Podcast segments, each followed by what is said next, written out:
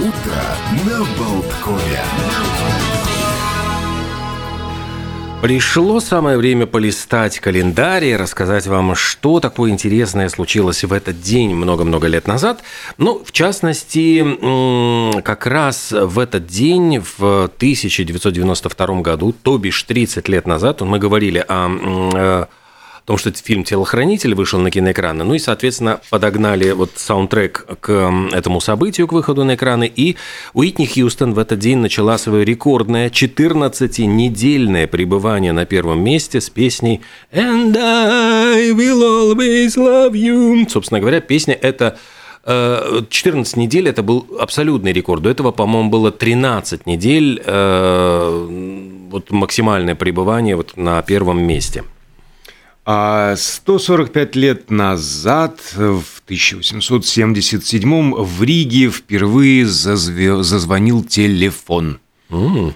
Причем а, Александр Белл всего лишь годом ранее запатентовал свое изобретение и летом 1877 создал первую в мире телефонную компанию. Два дня спустя обвенчался своей невестой, отправился в свадебное путешествие по Европе, одновременно пропагандируя свое детище. Ну и вот так вот э, достаточно оперативно телефоны добрались и до наших широт. Э, вот 55 лет могло бы исполниться сегодня американской фотомодели Анни Николь Смит, настоящее имя которой, кстати, было Вики Линни Хоган.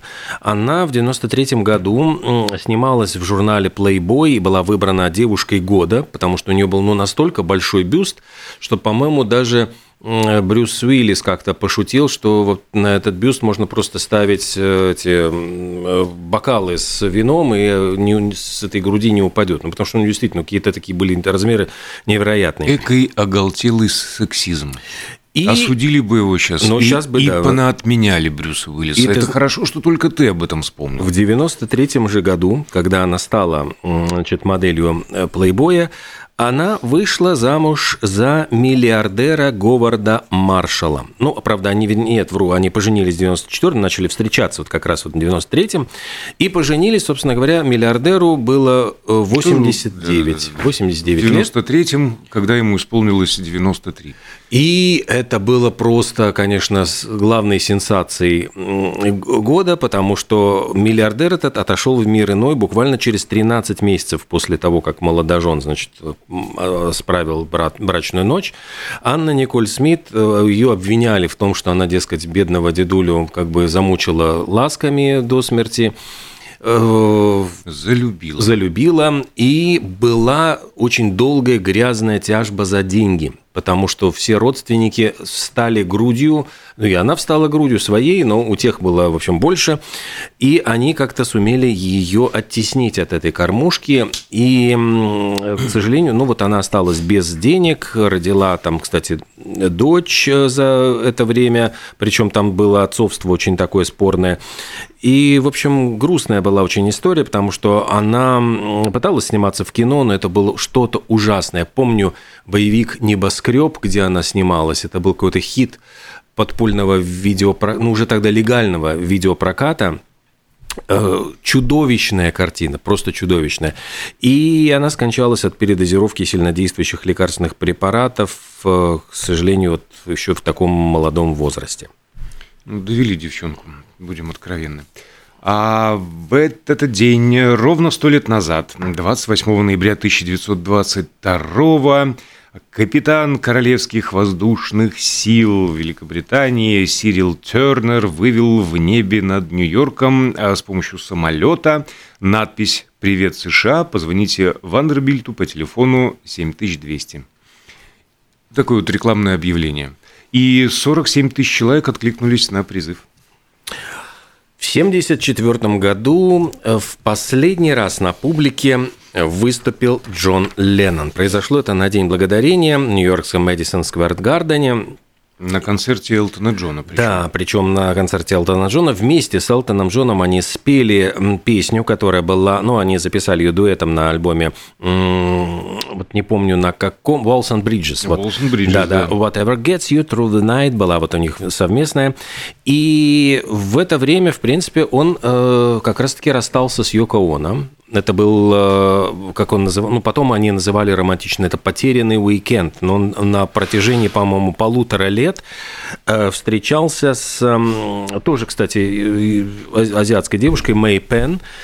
И... Мэй Пен. Да, моя, моя ручка. Моя ручка. Возобновил отношения с тетушкой Мими, с сыном Джулианом, перестал пить. В общем, как-то так сблизился. Да, с, говорят, помирился с Маккартни, наконец-то. На какое-то время, но потом, по-моему, у них тоже все равно какие-то были проблемы. Э, начал работать вот над альбомом э, «Рок-н-ролл», где записывал эти рок-н-роллы. Ну и, в принципе, это вот это было самое-самое последнее его выступление, потому что затем, в 1975 году, он полностью ушел от музыки, помирившись с Йоко Оно, и вот они на пять лет взяли паузу. И в 80-м году, вот, когда они записали совместную пластинку, это все вот должно было быть, ну вот, началом какой-то вот новой точки, может быть, возвращением э, не просто в музыку, но и возвращением на сцену, но вот эта пуля Марка Чепмана э, поставила вот какую-то точку в этом рассказе. А еще нюанс, почему э, именно он вышел на сцену с Элтоном Джоном, а потому что Джон, который Элтон, подбил его на пари. Мол, угу. если твоя песня займет в хит-параде первую строчку, то будь Добер, пожалуйста, со мной выступи дуэтом. Так оно и произошло. Собственно, вот их совместный сингл а «Whatever Gets You Through the Night», который они там исполнили во время этого концерта, и занял ту самую первую строчку. А еще прозвучали «Lucy in the Sky with Diamond», Просто это, да, да. Вот, э, кстати, «Lucy in the Sky with Diamond» чем была интересна? Тем, что ее исполнял же сольно и Элтон Джон, то, поэтому вот как бы это было очень такое интересное их совместное выступление. Оно, а «I Saw Her Standing There» это была песня, которую сочинил Пол Маккартни, и поэтому многие усмотрели в этом как бы такой шаг навстречу Полу Маккартни. А, ну, я бы продолжил Элтоном нашим Джоном, потому что в этот день, в 70-м году, он выпустил сингл «Yo Song». А такая красивая баллада любовная, и сам он не раз в интервью признавался, что со времен этой песни «Yo Song», твоя песня, не написал любовной песни лучше. И, а вот как раз Джон Леннон э, отзывался о ней, я услышал ее и подумал, великолепно, это первая новая вещь с тех пор, как мы появились. Ну, очень нескромный был человек, конечно же. А, а, а, она с альбома «Элтон Джон», он так и назывался, Вышел он в апреле 70 -го года, э, появился на полках в октябре музыкальных э, магазинов, и сначала композиция была представлена на обороте, Красивый такой вот там да, был да, переход, прям, ой, вспоминаю ее. Ну, э, так публике она понравилась, что в последующих э, выпусках этого альбома ее на сторону А переписали. А вообще же она входит в зал славы Грэмми рейтинг 500 величайших песен всех времен по версии журнала Rolling Stone. Э, Элтон Джон продолжает ее исполнять до сих пор, нередко, нередко поет вместе с другими известными музыкантами, но как она была написана? А когда его еще не звали Элтон Джон, а отзывался он на имя Реджинальд Кеннет Дуайт, был у него э, друг Берни Топпин. Они познакомились на конкурсе талантов. Оба пришли, ни один, ни другой не вышли в финал, но продюсер Рэй Уильямс их заметил, заприметил. Легенда гласит, что, значит, Берни Топпин, которому там а, отказали, смял свои стихи, швырнул их в мусорный ящик, вытащил из мусорника Элтон Джон, сел красиво, они ему настолько понравились, что вдохновили его на сочинение песни, потом он отыскал Берни Топпина, и вот они начали вдвоем сочинять такой вот тандем. Есть более официальная версия. Композиция родилась еще в 67-м в доме родителей Элтона, который стал, в общем-то, для них обоих а творческой мастерской. Дружба у них была очень тесная. А Берни написал текст во время завтрака прямо за кухонным столом, и на сохранившемся листе бумаги черновым вариантом сохранились пятна от кофе. Ну и, прочитав слова, Элтон Джон минут за 20 сочинил музыку. По утверждению авторов, композиция не посвящена какому-то конкретному человеку и просто выражает чувство влюбленного юноши. И позже Элтон Джон вспоминал, я всегда думал, что ее сон была написана об одной из его девушек, ну, то есть в смысле Берни Топина, но когда я спросил его об этом, он просто сказал, нет, это не так. В общем, юноше она посвящена. А еще в 60-м году Элвис Пресли оказался на первом месте с песней Are you lonesome tonight? Are you alone? Это вот была одна из его таких классических тоже баллад. Почему тебя не взяли в этот вот фильм, а?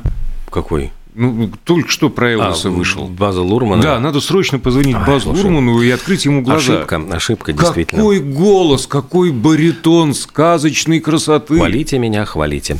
А еще похвалим мы Александра Годунова. В 49 году появился он на свет в этот день и выступал же вот прямо вот в нашей латвийской опере. У меня мама бегала на Годунова, потому что там Э, действительно было огромное количество поклонниц э, его таланта, а затем, ну вот он э, в Москве, затем он остался на Западе, причем говорят, что там же была эта такая драматическая история, когда он отказался возвращаться, у него, он был с женой на гастролях, жену ну, должны были увезти, и он требовал, чтобы, значит, ее задержали, задержали самолет, и представители американских властей приходили к ней и спрашивали, спрашивали, что вот это должно быть ее решение, хочет она вернуться в Советский Союз. То есть они ее не задерживают, но а, если ее силком увозят, то тогда они готовы вмешаться и помешать. И вот она сделала выбор вернуться, и вот они так расстались. А затем у него был роман же с Жаклин Биссет. Угу. Снялся он, кстати, вот покажут в декабре на большом экране «Крепкого орешка» к Рождеству первого, и он там же сыграл этого да, террориста, да, да, немецкого да. террориста. Он сыграл в фильме потом «Свидетель», где увел девушку у Харрисона Форда. Это был тоже такой, ну, это был такой в секте Эмиши, там мальчик стал свидетелем убийства, и Харрисон Форд играет полицейского, который становится телохранителем этого, ну, важного свидетеля. Его скрывают, возвращают в секту Эмишей, и, ну, там, еврейская секта. И он играл вот одного из этих Эмишей, который, в, в конце концов, там он влюб... ну, Харрисон Форд любит одну из этих вот девушек, а в конце концов она остается с Годуновым. Вот ее можно понять. Красавец. Всех у всех увел, в общем. А не дня без Битлз, да? Время этой рубрики. А в этот день э, параллельно Элтону Джону вышла песня «My Sweet Lord». Джорджа Харрисона. Это его первый сингл как самостоятельного музыканта без битлов. И что характерно, все остальные к тому времени, по крайней мере, по одному сольному диску уже записали. И тут вот настал черед а, Джорджа а, Харрисона. И, кстати, он стал первым вообще битлом, который возглавил хит-парады альбомный именно после распада Битлз со своим вот тройным тогда, сразу тройник, он столько, столько песен насочинял, которые не брали вот на альбом, ему было ужасно обидно, потому что, в принципе, вот Маккартни и Леннон, они, ну, как бы все проталкивали свой музыкальный материал, и Харрисон по этому поводу комплексовал. И что примечательно, сингл вышел в ноябре 70-го года, э, попал на первое место в Соединенном Королевстве, а после смерти Харрисона песню переиздали. В 2002 она снова поднялась на первое место, и это почти уникальный случай. Есть только еще одна песня, которая дважды была number one в Соединенном Королевстве, это богемская, э, богемная э, рапсодия Queen тоже переиздали в связи со смертью Фредди Меркьюри. А то, что э, говоришь, насочинял на тройник, так вот тут вот, вот история с правами, да? Да, там вот это «My sweet lord, hallelujah, my sweet lord». Короче да, говоря, He's это... so fine, некие вот, чифонные. Ну, это шифонс, это группа ну, да. булочки, шифонс в Америке, они гремели, и причем мотив, ну, сейчас вот мы не можем mm-hmm. поставить, но я вам могу mm-hmm. напеть своим голосом Элтона Джона, они, они пели так «He's so fine, uh, та-ра-та-ра, he's so fine. То есть абсолютно, абсолютно один в один. А в один в один. Причем Харрисон клялся и божился, что он никогда не слышал эту песню группы Шифонс. И тем не менее доказали, что Битлз были на гастролях в Соединенных Штатах Америки именно в то время, когда она была на первом месте и звучала из каждого утюга.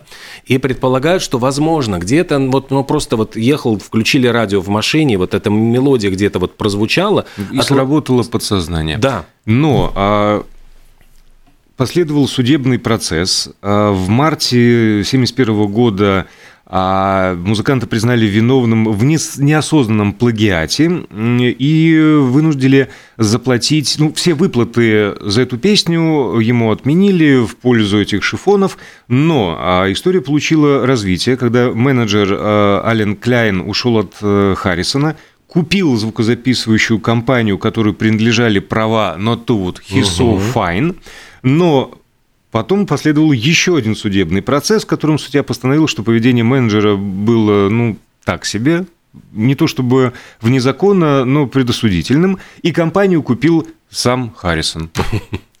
Поэтому э, права на обе песни оказались в итоге у него. И эту историю он издевательски э, ну, как бы изложил в собственной песне «This Song». Это песня, которая вышла в 1976 году. Э, кстати, видео я тоже недавно смотрел, ужасно смешное, там, где Харрисона тащат, значит, под ручки полицейский в зал суда, и он там, значит, вот как бы, ну, это, ну, показано все, вся эта система правосудия в очень таком ироническом стиле. А еще в этот день, 46 лет назад, 28 э, ноября 1976 года, состоялась премьера замечательнейшего мультика «Голубой щенок».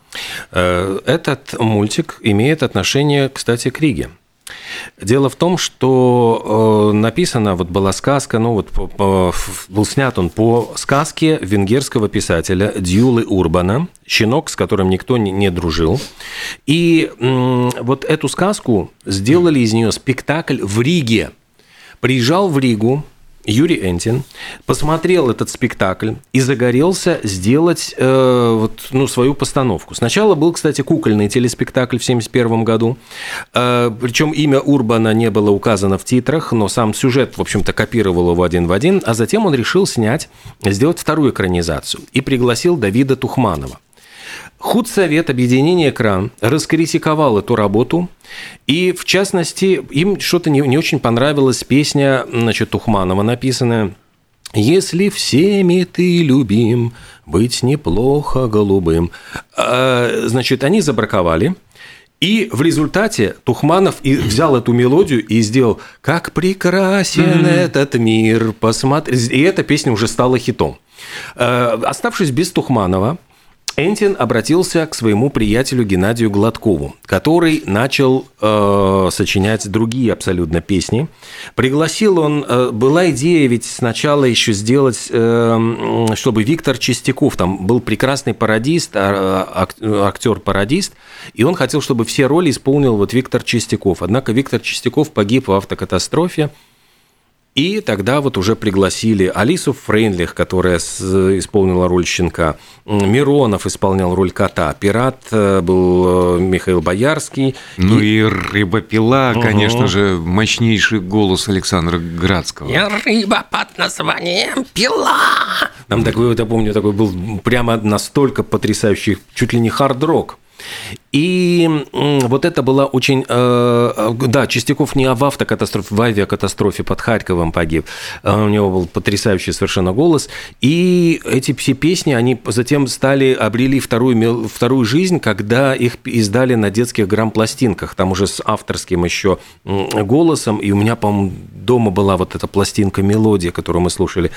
И, конечно, здесь надо заметить, ну, эту коннотацию, значит, слова «голубой», потому что, в принципе, почему назвали «голубой щенок», потому что в неиспорченные еще тогда в советские годы э, слово «голубой» ассоциировалось э, абсолютно с э, чем-то романтичным, с очень наивным, таким трогательным, и поэтому вот и назвали «голубой щенок». Затем вдруг, вот когда появилась какая-то другая коннотация, сам Энтин был страшно расстроен, и он говорил о том, что абсолютно как-то, ну вот в жизни, говорит, ну даже цитата была, что я бы никогда бы в жизни этого не сделал, если бы мог предположить, чем это будет ассоциироваться. То есть это был удар ниже пояса, и я бы никогда не хотел, чтобы это вот, ну, использовалось для какой-то, ну, вот, э, издевательства или каких-то там вот каких-то там шуток на, на эту тему.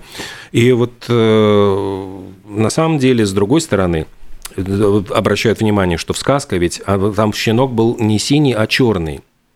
Там был, была ошибка перевода с венгерского.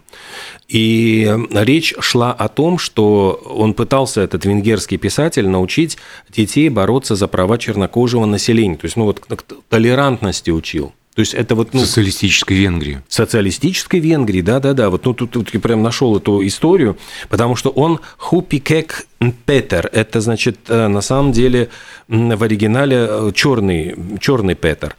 И щенок э, этот, в принципе, смотри, вот если так перевернуть эту историю, учит нас тоже толерантности. Но mm-hmm. в конце концов можно и так воспринять эту сказку. Согласен, так оно и есть. О важности быть толерантными ко всем, что отличается от нас. У нас как-то с событиями, по-моему... У меня еще есть несколько да? такие... Потому значит... что я думал к различным новостям переходить. А, давай, но... давай, не, не, не, давай, я может с удовольствием послушаю. Потому что у меня тут осталось еще э, вот день рождения замечательного актера Эда Харриса, mm-hmm. который вот честно говоря, э, остался актером, может быть, такого второго плана, но невероятно мощ, мощнейший актер. Вот знаешь, он снимался в «Скале», он был там главным злодеем, причем злодеем таким, что, в принципе, ты начинаешь вдруг в какой-то момент сопереживать и понимаешь, в чем его прав. Помнишь «Скала», вот там, где Алькатрас захватывают там террористы, которые mm-hmm. хотят, э, по идее, чуть ли не взорвать Сан-Франциско э, ядовитым газом, но а, они требовали, чтобы вот правительство рассказало правду там, о погибших там, в спецоперациях и там обеспечило их семьи. А он еще сыграл, вот помнишь, э, если ты смотрел свежего Топ Гана, Топ Ган Маверик? Выключил. Ну, просто там есть прекрасно, ну вот сам, раз ты выключил, значит, все-таки начало ты посмотрел. Вот фильм начинается с того, что приезжает адмирал и mm-hmm. возмущается тем, что Том Круз там э, нас, э, делает там какие-то перегрузки на самолет, чуть не да, разбил да. самолет. Вот этого адмирала сыграл Эд Харрис. То есть вот насколько, ну вот такая мощь, вот знаешь, вот ведь маленький эпизод. А, но... ну, ну всегда такие характерные роли играют, э, ну почти что реднеков. Там тот же самый э, Труман Шоу. Там он сыграл, он сыграл Друг еще Трумана, в да. «Бездне», у Джеймса Камерона сыграл. Он э, в очень многих фильмах. Мне очень нравился «Фарфоровая луна», был такой триллер. Просто он там играл полицейского, которого, конечно, соблазняет женщина и уговаривает совершить убийство ненавистного ей мужа. Там, ну, там был, ну, Эд Харрис. Ох, коварное. А. Коварство и любовь. А, да, раз речь зашла о тюрьме, вот пенитенциарная система, преступники, наказания, тут из Турции прилетела новость. Задержали э, девушку, блогер-миллионник, Мика Джан Раун ее зовут. За что, казалось бы? Она смыла, извините, в унитаз купюру в 100 турецких лир. Это примерно 5 евро на наши. И это уже считается преступлением? Причем очень серьезным. Прокуратура потребовала для нее 7 лет тюрьмы. Подожди, это оскорбление типа... Э... Оскорбление памяти первого президента страны Ататюрка. Его портрет изображен на банкноте. А как они догадались, что это именно она смыла, простите? Ну вот вроде как... Она блогер. Она сняла а, и снял... выложила в ТикТок. Вот. И вот она тоже позирует, теперь плачет, показывает эту купюру, ну, не эту, уже другую, и говорит, люди бросают деньги в ручьи, фонтаны в Европе, ничего не происходит. Является ли преступлением то, что я выбросила 100 лир в нечистоты моей, и подчеркнуто, прекрасной страны? Да, Мика, является. А ты знаешь, это является ли преступлением, что она смыла, там, я не знаю, там 100 грамм кокаина, которые, значит, там э, перед тем, как вломились к ней полицейские? Я уже не знаю. Как... Я сейчас тебе расскажу. Китайские ученые разобрались, как из растения коки производить кокаин и подсадили соответствующие гены табаку. И табак теперь стал выделять наркотик. Такой новый, э, новый метод синтеза кокаина поможет получать вещество для нужд медицины и науки. Ну, кстати, вот современная наука действительно творит чудеса. Э, вот король Карл V писал шифрованные письма, которые вообще никто не мог разгадать. Эм, а вот нынешние эти криптографы взломали код, ну, правда, им тоже пришлось повозиться полгода, но тем не менее... 500 лет и полгода возились. Да, пол 500 лет никто не мог прочитать, а тут, ну, заинтересовались, решили там. Но он, дело, дело в том, что он использовал действительно такой достаточно сложный шифр. Один символ обозначал целое слово, и там, в общем, как бы там какие-то специальные там были символы, которые ничего не значили, поэтому такой шифр действительно, ну, crazy. Э, креативом подошли вот эти вот криптографы, шифрографы, а есть обратная как бы сторона медали. Э, у зависимых от смартфона людей а зависимость вот этого смартфона снижает креативность. И э, другие китайские ученые пришли таким выводам после исследования с участием студентов от 18 до 25 а, лет. В зависимых от смартфона людей префронтальная кора и височные области мозга менее активны во время выполнения творческих заданий. И зависимость от гаджета негативно сказывается на креативности, когнитивных функциях, беглости восприятия информации и гибкости мышления. Так что самое время отложить ваши девайсы на несколько... А, нет! Отложить, но продолжать слушать радио Болтком, потому что впереди же э, реклама и новости, после чего мы вернемся, и вернемся мы уже с гостями и начнем с разговора о наших замечательных креативных детях латвийских, которые себя проявили на международном уровне, пускай это на пять минут останется интригой, о чем же мы э, будем говорить после паузы.